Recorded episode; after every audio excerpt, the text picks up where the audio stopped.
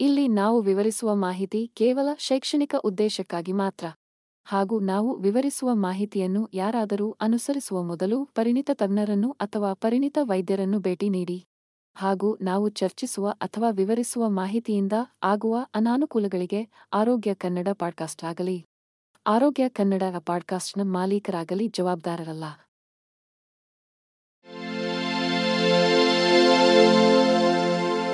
ಆರೋಗ್ಯ ಮಾಹಿತಿಯ ಏಕೈಕ ತಾಣ. ಆರೋಗ್ಯ ಕನ್ನಡ ಪಾಡ್ಕಾಸ್ಟ್ಗೆ ಸ್ವಾಗತ. ಭಾಗದ ಗಾತ್ರವನ್ನು ಕಡಿಮೆ ಮಾಡುವುದು ತೂಕ ನಿರ್ವಹಣೆ ಮತ್ತು ಸ್ಥೂಲಕಾಯತೆಯನ್ನು ಎದುರಿಸಲು ಪರಿಣಾಮಕಾರಿ ತಂತ್ರವಾಗಿದೆ. ನಮ್ಮ ಸೂಪರ್ವಾ, ಗಾತ್ರದ ಸಂಸ್ಕೃತಿಯಲ್ಲಿ ಎರಡನೇ ಆಲೋಚನೆಯನ್ನು ನೀಡದೆ ಹೆಚ್ಚಿನ ಪ್ರಮಾಣದ ಆಹಾರವನ್ನು ಸೇವಿಸುವುದು ರೂಢಿಯಾಗಿದೆ. ಆದಾಗ್ಯೂ, ನಮ್ಮ ತಟ್ಟೆಗಳಲ್ಲಿನ ಆಹಾರದ ಪ್ರಮಾಣವನ್ನು ಸರಳವಾಗಿ ಕಡಿಮೆ ಮಾಡುವ ಮೂಲಕ ನಾವು ಆರೋಗ್ಯಕರ ಜೀವನದ ಕಡೆಗೆ ಗಮನಾರ್ಹ ದಾಪುಗಾಲುಗಳನ್ನು ಮಾಡಬಹುದು ಎಂದು ಸಂಶೋಧನೆ ತೋರಿಸಿದೆ. ಭಾಗದ ಗಾತ್ರವನ್ನು ಕಡಿಮೆ ಮಾಡುವುದು ಎಷ್ಟು ಪರಿಣಾಮಕಾರಿಯಾಗಿದೆ ಎಂಬುದಕ್ಕೆ ಒಂದು ಕಾರಣವೆಂದರೆ ಅದು ನಮ್ಮ ದೇಹದ ನಿಜವಾದ ಹಸಿವಿನ ಸೂಚನೆಗಳನ್ನು ಚೆನ್ನಾಗಿ ಅರ್ಥಮಾಡಿಕೊಳ್ಳಲು ಸಹಾಯ ಮಾಡುತ್ತದೆ. ನಮಗೆ ದೊಡ್ಡ ತಟ್ಟೆಯ ಆಹಾರವನ್ನು ನೀಡಿದಾಗ ಅದು ಖಾಲಿಯಾಗುವವರೆಗೆ ನಾವು ತಿನ್ನುತ್ತೇವೆ.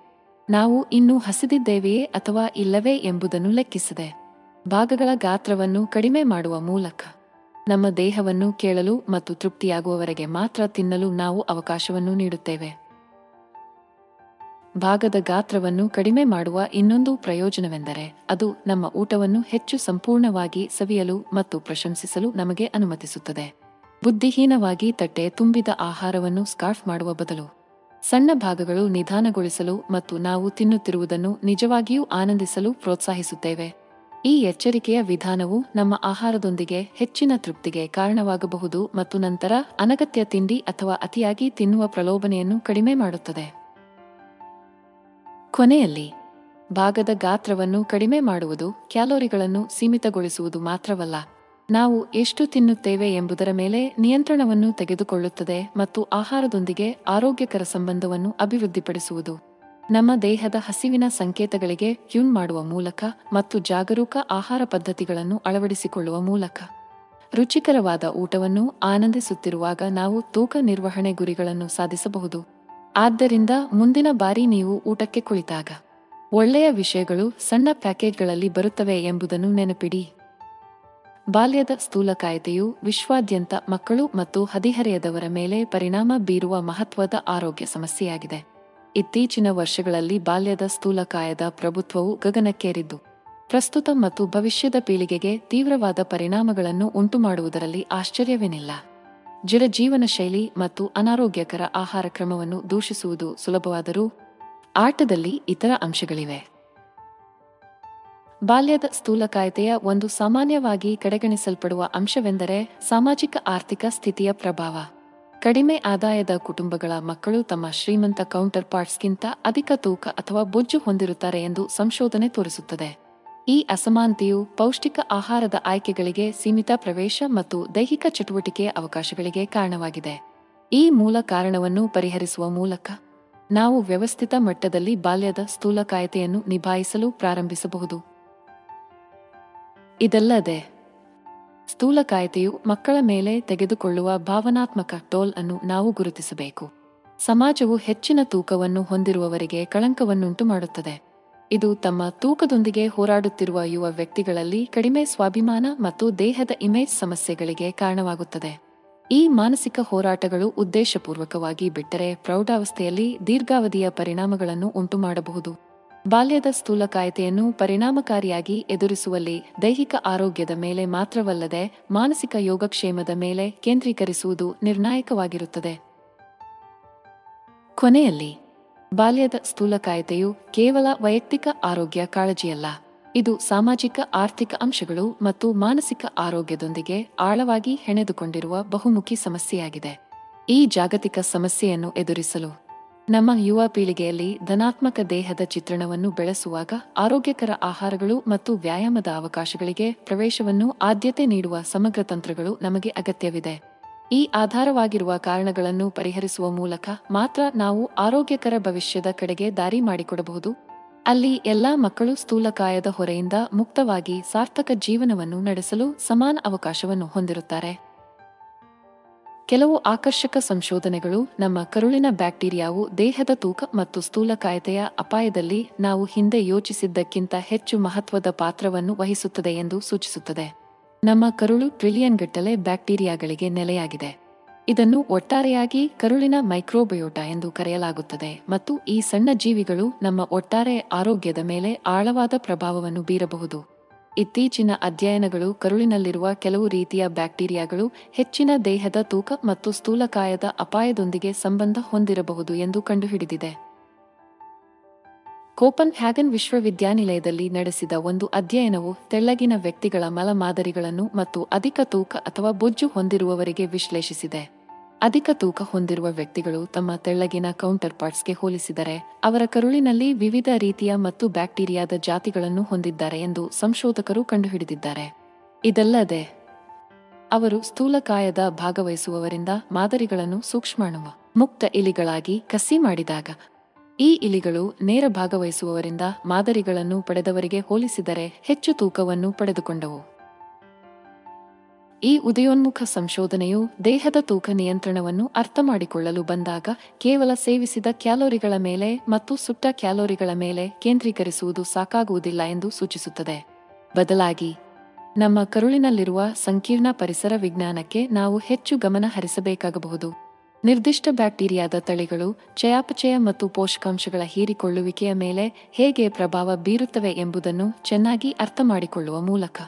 ಆರೋಗ್ಯಕರ ತೂಕವನ್ನು ಕಾಪಾಡಿಕೊಳ್ಳಲು ಮತ್ತು ಒಟ್ಟಾರೆ ಯೋಗಕ್ಷೇಮವನ್ನು ಉತ್ತೇಜಿಸಲು ನಮ್ಮ ಕರುಳಿನ ಆರೋಗ್ಯವನ್ನು ಉತ್ತಮಗೊಳಿಸುವ ಗುರಿಯನ್ನು ಹೊಂದಿರುವ ಉದ್ದೇಶಿತ ಮಧ್ಯಸ್ಥಿಕೆಗಳು ಅಥವಾ ವೈಯಕ್ತಿಕಗೊಳಿಸಿದ ಆಹಾರದ ಶಿಫಾರಸುಗಳನ್ನು ನಾವು ಸಮರ್ಥವಾಗಿ ಅಭಿವೃದ್ಧಿಪಡಿಸಬಹುದು.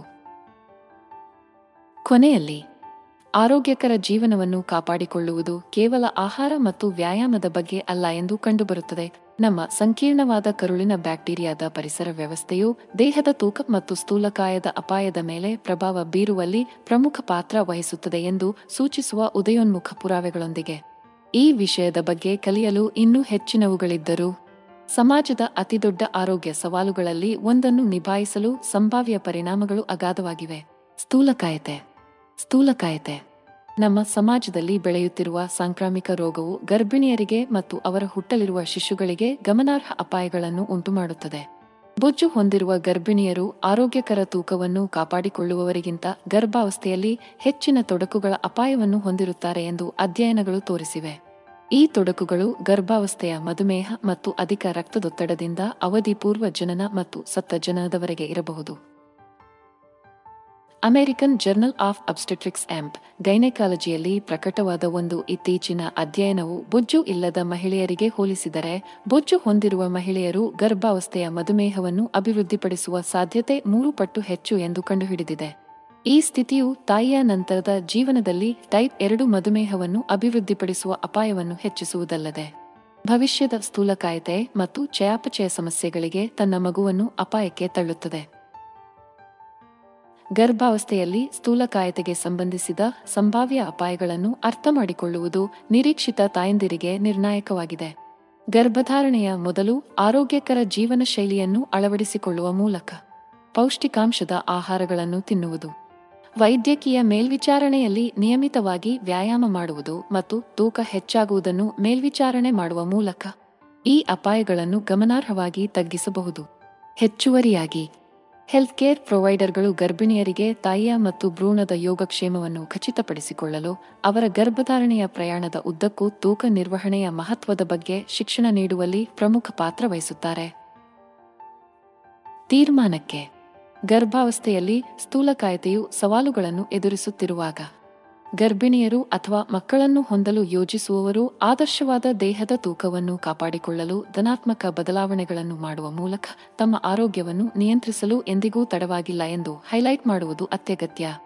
ಅಧಿಕ ತೂಕದ ತಾಯಂದಿರಿಗೆ ನಿರ್ದಿಷ್ಟವಾಗಿ ವಿನ್ಯಾಸಗೊಳಿಸಲಾದ ಆರಂಭಿಕ ಹಸ್ತಕ್ಷೇಪ ಕಾರ್ಯಕ್ರಮಗಳಿಂದ ಹಿಡಿದು ಬೊಜ್ಜು ಹೊಂದಿರುವ ವ್ಯಕ್ತಿಗಳಲ್ಲಿ ಆರೋಗ್ಯಕರ ಗರ್ಭಧಾರಣೆಯನ್ನು ಉತ್ತೇಜಿಸಲು ಮೀಸಲಾಗಿರುವ ಬಹುಶಿಸ್ತೀಯ ಬೆಂಬಲ ಗುಂಪುಗಳಿಗೆ ಎಲ್ಲ ಹಂತಗಳಲ್ಲಿ ಪ್ರಯತ್ನಗಳನ್ನು ಮಾಡಬೇಕು. ವೈಯಕ್ತಿಕ ಸಮುದಾಯ ಆಧಾರಿತ ಮತ್ತು ಆರೋಗ್ಯ ವ್ಯವಸ್ಥೆಗಳು ಈ ಹೆಚ್ಚುತ್ತಿರುವ ಕಾಳಜಿಯನ್ನು ನಿಗ್ರಹಿಸಲು ಸಹಾಯ ಮಾಡುತ್ತದೆ. ತಲೆ ಮೇಲೆ ಸ್ಥೂಲಕಾಯತೆಯು ಜಾಗತಿಕ ಆರೋಗ್ಯ ಸಾಂಕ್ರಾಮಿಕವಾಗಿ ಮಾರ್ಪಟ್ಟಿದೆ ಮತ್ತು ಅದರ ಪರಿಣಾಮಗಳು ಕೇವಲ ನೋಟ ಮತ್ತು ಸ್ವಾಭಿಮಾನವನ್ನು ಮೀರಿ ವಿಸ್ತರಿಸುತ್ತವೆ. ಇತ್ತೀಚಿನ ಸಂಶೋಧನೆಯು ಅಧಿಕ ತೂಕವನ್ನು ಸಾಗಿಸುವುದರಿಂದ ಹೃದಯಾಘಾತದ ಅಪಾಯವನ್ನು ಗಮನಾರ್ಹವಾಗಿ ಹೆಚ್ಚಿಸುತ್ತದೆ ಎಂದು ಸೂಚಿಸುತ್ತದೆ. ಇದು ಹೃದಯವು ರಕ್ತವನ್ನು ಪರಿಣಾಮಕಾರಿಯಾಗಿ ಪಂಪ್ ಮಾಡದ ಸ್ಥಿತಿಯಾಗಿದೆ. ಸ್ಥೂಲಕಾಯತೆ ಇರುವಾಗ ಈ ಪ್ರಮುಖ ಅಂಗವು ದೇಹದಾದ್ಯಂತ ರಕ್ತವನ್ನು ಪೂರೈಸಲು ಕಷ್ಟಪಟ್ಟು ಕೆಲಸ ಮಾಡಲು ಒತ್ತಾಯಿಸುತ್ತದೆ. ಇದು ಮಿತಿಮೀರಿದ ಹೊರೆಗೆ ಕಾರಣವಾಗುತ್ತದೆ. ಇದು ಅಂತಿಮವಾಗಿ ಹೃದಯಾಘಾತಕ್ಕೆ ಕಾರಣವಾಗಬಹುದು. ಸ್ಥೂಲಕಾಯತೆ ಮತ್ತು ಹೃದಯ ವೈಫಲ್ಯದ ನಡುವಿನ ಸಂಪರ್ಕವು ಹೃದಯ ರಕ್ತನಾಳದ ವ್ಯವಸ್ಥೆಯ ಮೇಲೆ ಅತಿಯಾದ ತೂಕವನ್ನು ಉಂಟುಮಾಡುವ ಒತ್ತಡದಲ್ಲಿದೆ. ಹೃದಯ ಸ್ನಾಯುಗಳನ್ನು ನಿರ್ದಿಷ್ಟ ಪ್ರಮಾಣದ ದೇಹದ ತೂಕವನ್ನು ಬೆಂಬಲಿಸಲು ವಿನ್ಯಾಸಗೊಳಿಸಲಾಗಿದೆ. ಅದನ್ನು ಮೀರಿದ ಯಾವುದಾದರೂ ಅನಗತ್ಯ ಒತ್ತಡವನ್ನು ಉಂಟುಮಾಡುತ್ತದೆ. ಇದಲ್ಲದೆ, ಅಡಿಪೋಸ್ ಅಂಗಾಂಶ ಅಥವಾ ಕೊಬ್ಬು ಸ್ವತಃ ಸೈಟೋಕಿನ್ಗಳೆಂದು ಕರೆಯಲ್ಪಡುವ ಉರಿಯೂತದ ವಸ್ತುಗಳನ್ನು ಉತ್ಪಾದಿಸುತ್ತದೆ. ಇದು ರಕ್ತನಾಳಗಳನ್ನು ಹಾನಿಗೊಳಿಸುತ್ತದೆ ಮತ್ತು ಸಮಯದೊಂದಿಗೆ ಸರಿಯಾದ ಹೃದಯದ ಕಾರ್ಯವನ್ನು ದುರ್ಬಲಗೊಳಿಸುತ್ತದೆ. ಈ ದೀರ್ಘಕಾಲದ ಉರಿಯೂತವು ಅಧಿಕ ರಕ್ತದೊತ್ತಡ, ಮಧುಮೇಹ ಮತ್ತು ಅಧಿಕ ಕೊಲೆಸ್ಟ್ರಾಲ್ ಮಟ್ಟಗಳಂತಹ ಪರಿಸ್ಥಿತಿಗಳಿಗೆ ಮತ್ತಷ್ಟು ಕೊಡುಗೆ ನೀಡುತ್ತದೆ. ಹೃದ್ರೋಗಕ್ಕೆ ಎಲ್ಲಾ ಪ್ರಸಿದ್ಧ ಅಪಾಯಕಾರಿ ಅಂಶಗಳು. ಸ್ಪಷ್ಟವಾಗಿ ಸ್ಥೂಲಕಾಯತೆಯಿಂದ ಮುಕ್ತವಾದ ಆರೋಗ್ಯಕರ ಜೀವನವನ್ನು ಕಾಪಾಡಿಕೊಳ್ಳುವುದು ನಮ್ಮ ಹೃದಯಗಳನ್ನು ರಕ್ಷಿಸಲು ನಿರ್ಣಾಯಕವಾಗಿದೆ. ತೂಕವನ್ನು ಕಳೆದುಕೊಳ್ಳುವುದು ಮಾತ್ರ ವರ್ಷಗಳು ಅಥವಾ ದಶಕಗಳಿಂದ ತೀವ್ರ ಸ್ಥೂಲಕಾಯತೆಯಿಂದ ಬಳಲುತ್ತಿರುವ ವ್ಯಕ್ತಿಗಳಿಗೆ ಹೃದಯಾಘಾತದ ಅಪಾಯವನ್ನು ಸಂಪೂರ್ಣವಾಗಿ ತೊಡೆದುಹಾಕಲು ಸಾಧ್ಯವಿಲ್ಲ. ಇದು ಖಂಡಿತವಾಗಿಯೂ ಅವರ ಸಾಧ್ಯತೆಗಳನ್ನು ಗಮನಾರ್ಹವಾಗಿ ಕಡಿಮೆ ಮಾಡುತ್ತದೆ.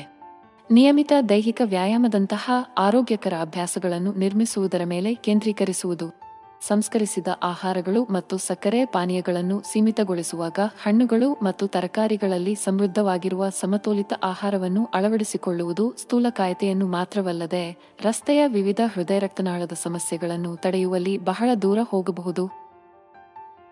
ಸ್ಥೂಲಕಾಯತೆಯು ಜಾಗತಿಕ ಸಾಂಕ್ರಾಮಿಕವಾಗಿ ಮಾರ್ಪಟ್ಟಿದೆ. ಇದು ಎಲ್ಲ ವಯಸ್ಸಿನ ಮತ್ತು ಹಿನ್ನೆಲೆಯ ವ್ಯಕ್ತಿಗಳ ಮೇಲೆ ಪರಿಣಾಮ ಬೀರುತ್ತದೆ. ಸ್ಥೂಲಕಾಯದ ಆರೋಗ್ಯದ ಪರಿಣಾಮಗಳು ಚೆನ್ನಾಗಿ ತಿಳಿದಿದ್ದರು, ಸಾಮಾನ್ಯವಾಗಿ ಗಮನಿಸದೇ ಇರುವ ಒಂದು ಅಂಶವೆಂದರೆ ಪಿತ್ತಕೋಶದ ಮೇಲೆ ಅದರ ಪ್ರಭಾವ. ಬೊಜ್ಜು ಹೊಂದಿರುವ ವ್ಯಕ್ತಿಗಳು ಪಿತ್ತಕೋಶದ ಕಾಯಿಲೆಗಳಾದ ಪಿತ್ತಗಲ್ಲು ಮತ್ತು ಕೊಲೆಸಿಸ್ಟೈಟಿಸ್ನಿಂದ ಬಳಲುತ್ತಿದ್ದಾರೆ ಎಂದು ಅಧ್ಯಯನಗಳು ತೋರಿಸಿವೆ. ಈ ಪರಸ್ಪರ ಸಂಬಂಧದ ಹಿಂದಿನ ಕಾರಣವೆಂದರೆ ಹೆಚ್ಚುವರಿ ದೇಹದ ತೂಕವು ಜೀರ್ಣಾಂಗ ವ್ಯವಸ್ಥೆಯ ಮೇಲೆ ಪರಿಣಾಮ ಬೀರುತ್ತದೆ. ದೇಹದಲ್ಲಿ ಕೊಬ್ಬು ಸಂಗ್ರಹವಾಗುವುದರಿಂದ ಇದು ಉರಿಯೂತವನ್ನು ಉಂಟುಮಾಡುತ್ತದೆ, ಆದರೆ ಪಿತ್ತಕೋಶದಂತಹ ಅಂಗಗಳ ಸಾಮಾನ್ಯ ಕಾರ್ಯನಿರ್ವಹಣೆಯನ್ನು ಅಡ್ಡಿಪಡಿಸುತ್ತದೆ. ಪಿತ್ತಕೋಶದಲ್ಲಿ ಕೊಲೆಸ್ಟ್ರಾಲ್ ಮತ್ತು ಪಿತ್ತರಸ ಲವಣಗಳ ಸಂಗ್ರಹವು ನೋವಿನ ಪಿತ್ತಗಲ್ಲುಗಳನ್ನು ಅಭಿವೃದ್ಧಿಪಡಿಸುವ ಅಪಾಯವನ್ನು ಹೆಚ್ಚಿಸುತ್ತದೆ. ಇದಲ್ಲದೆ ಇನ್ಸುಲಿನ್ ಪ್ರತಿರೋಧ ಮತ್ತು ಮೆಟಾಬಾಲಿಕ್ ಸಿಂಡ್ರೋಮ್ನಂತಹ ಬೊಜ್ಜು ಸಂಬಂಧಿತ ಪರಿಸ್ಥಿತಿಗಳು ಈ ಅಪಾಯಗಳನ್ನು ಇನ್ನಷ್ಟು ಉಲ್ಬಣಗೊಳಿಸುತ್ತವೆ. ಈ ಸಂಬಂಧವನ್ನು ಅರ್ಥ ಮಾಡಿಕೊಳ್ಳುವುದು ವ್ಯಕ್ತಿಗಳು ಸರಿಯಾದ ಪೋಷಣೆ ಮತ್ತು ನಿಯಮಿತ ವ್ಯಾಯಾಮದ ಮೂಲಕ ಆರೋಗ್ಯಕರ ತೂಕವನ್ನು ಕಾಪಾಡಿಕೊಳ್ಳಲು ಜಾಗೃತ ಪ್ರಯತ್ನಗಳನ್ನು ಮಾಡುವುದು ಎಷ್ಟು ನಿರ್ಣಾಯಕವಾಗಿದೆ ಎಂಬುದನ್ನು ಎತ್ತಿ ತೋರಿಸುತ್ತದೆ. ಪಿತ್ತಕೋಶದ ಕಾಯಿಲೆಗಳ ಅಪಾಯವನ್ನು ಕಡಿಮೆ ಮಾಡುವುದರ ಜೊತೆಗೆ ಒಟ್ಟಾರೆಯಾಗಿ ಆರೋಗ್ಯಕರ ಜೀವನ ಶೈಲಿಯನ್ನು ಕಾಪಾಡಿಕೊಳ್ಳುವುದು ಇತರ ಬೊಜ್ಜು ಸಂಬಂಧಿತ ತೊಡಕುಗಳಾದ ಹೃದ್ರೋಗ, ಮಧುಮೇಹ ಮತ್ತು ಕೆಲವು ರೀತಿಯ ಕ್ಯಾನ್ಸರ್ ಅನ್ನು ತಡೆಯಬಹುದು. ನಮ್ಮ ಆರೋಗ್ಯಕ್ಕೆ ಆದ್ಯತೆ ನೀಡುವ ಮೂಲಕ ಮತ್ತು ನಮ್ಮ ದೈನಂದಿನ ಅಭ್ಯಾಸಗಳಲ್ಲಿ ಸಕಾರಾತ್ಮಕ ಬದಲಾವಣೆಗಳನ್ನು ಮಾಡುವ ಮೂಲಕ ನಾವು ನಮ್ಮ ಜೀವನದ ಗುಣಮಟ್ಟವನ್ನು ಸುಧಾರಿಸುವುದಲ್ಲದೆ ಪಿತ್ತಕೋಶ ಎಂದು ಕರೆಯಲ್ಪಡುವ ನಮ್ಮ ಅಮೂಲ್ಯವಾದ ಪುಟ್ಟ ಅಂಗವನ್ನು ಬಾಧಿಸುವಂತಹ ವಿವಿಧ ವೈದ್ಯಕೀಯ ಪರಿಸ್ಥಿತಿಗಳ ವಿರುದ್ಧ ನಮ್ಮನ್ನು ರಕ್ಷಿಸಿಕೊಳ್ಳುತ್ತೇವೆ. ಸ್ಥೂಲಕಾಯತೆಯು ಕೇವಲ ನೋಟ ಮತ್ತು ಸ್ವಾಭಿಮಾನದ ಬಗ್ಗೆ ಅಲ್ಲ. ಇದು ನಮ್ಮ ಒಟ್ಟಾರೆ ಆರೋಗ್ಯದ ಮೇಲೆ ಗಂಭೀರ ಪರಿಣಾಮಗಳನ್ನು ಬೀರುತ್ತದೆ. ಸ್ಥೂಲಕಾಯತೆಗೆ ಸಂಬಂಧಿಸಿದ ಅತ್ಯಂತ ಅಪಾಯಕಾರಿ ಅಪಾಯವೆಂದರೆ ಪಾರ್ಶ್ವವಾಯುವಿಗೆ ಒಳಗಾಗುವ ಹೆಚ್ಚಿನ ಸಂಭವನೀಯತೆ. ಈ ಸಂಪರ್ಕವು ಸ್ಥೂಲಕಾಯದ ವ್ಯಕ್ತಿಗಳಲ್ಲಿ ಹೆಚ್ಚಾಗಿ ಕಂಡುಬರುವ ಎತ್ತರದ ರಕ್ತದೊತ್ತಡದ ಮಟ್ಟಗಳಿಗೆ ಕಾರಣವೆಂದು ಹೇಳಬಹುದು. ದೇಹದಲ್ಲಿ ಹೆಚ್ಚುವರಿ ಕೊಬ್ಬು ಸಂಗ್ರಹವಾಗುವುದರಿಂದ ಇದು ಅಪಧಮನಿಗಳ ಮೇಲೆ ಹೆಚ್ಚುವರಿ ಒತ್ತಡವನ್ನು ಉಂಟುಮಾಡುತ್ತದೆ. ಇದರಿಂದಾಗಿ ಅವುಗಳನ್ನು ಬಿಗಿಗೊಳಿಸುತ್ತದೆ ಮತ್ತು ರಕ್ತದ ಹರಿವನ್ನು ನಿರ್ಬಂಧಿಸುತ್ತದೆ.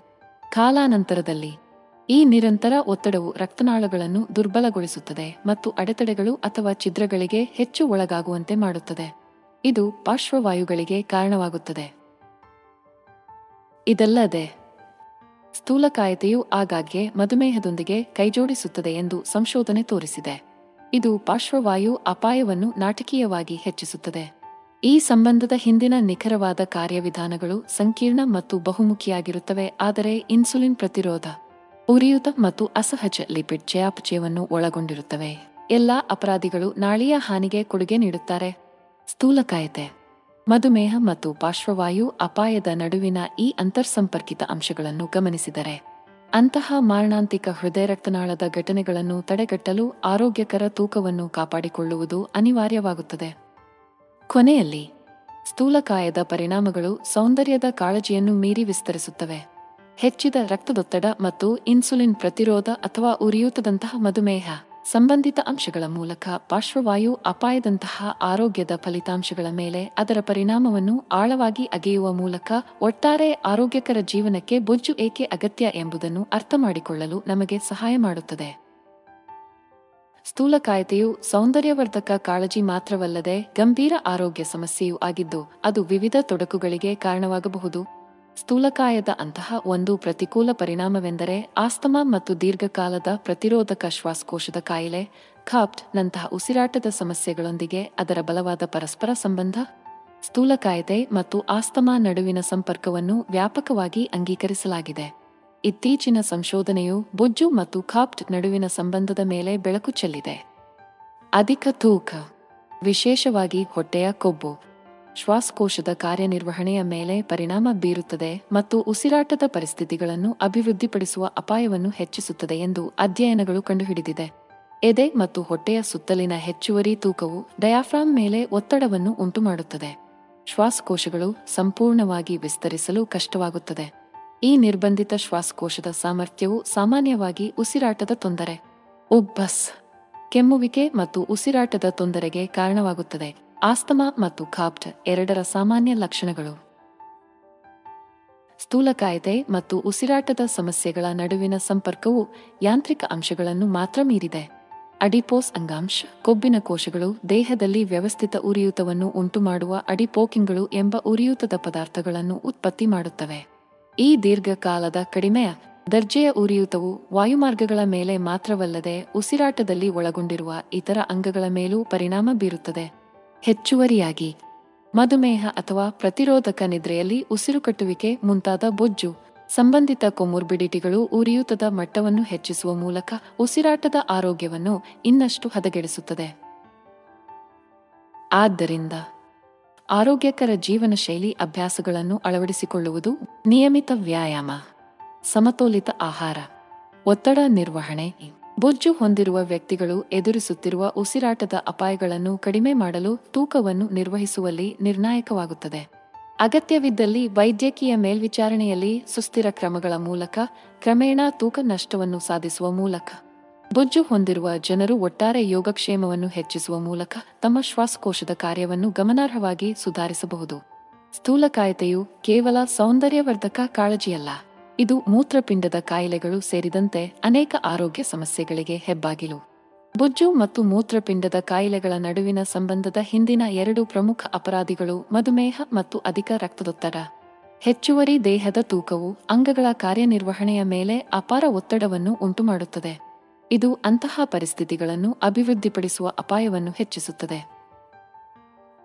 ಸ್ಥೂಲಕಾಯದ ಅತ್ಯಂತ ಪ್ರಚಲಿತ ಪರಿಣಾಮವೆಂದರೆ ಟೈಪ್ ಎರಡು ಮಧುಮೇಹದ ಬೆಳವಣಿಗೆ. ಅಧಿಕ ತೂಕ ಹೊಂದಿರುವ ವ್ಯಕ್ತಿಗಳು ಇನ್ಸುಲಿನ್ ಪ್ರತಿರೋಧದ ಹೆಚ್ಚಿನ ಸಂಭವನೀಯತೆಯನ್ನು ಹೊಂದಿರುತ್ತಾರೆ ಎಂದು ಸಂಶೋಧನೆ ತೋರಿಸಿದೆ. ಇದು ಅವರ ಮಧುಮೇಹ ನಿರ್ವಹಣೆಯನ್ನು ಹದಗೆಡಿಸುತ್ತದೆ. ಅನಿಯಂತ್ರಿತವಾಗಿ ಬಿಟ್ಟಾಗ ಮಧುಮೇಹವು ಕಾಲಾನಂತರದಲ್ಲಿ ಮೂತ್ರಪಿಂಡಗಳನ್ನು ಹಾನಿಗೊಳಿಸುತ್ತದೆ.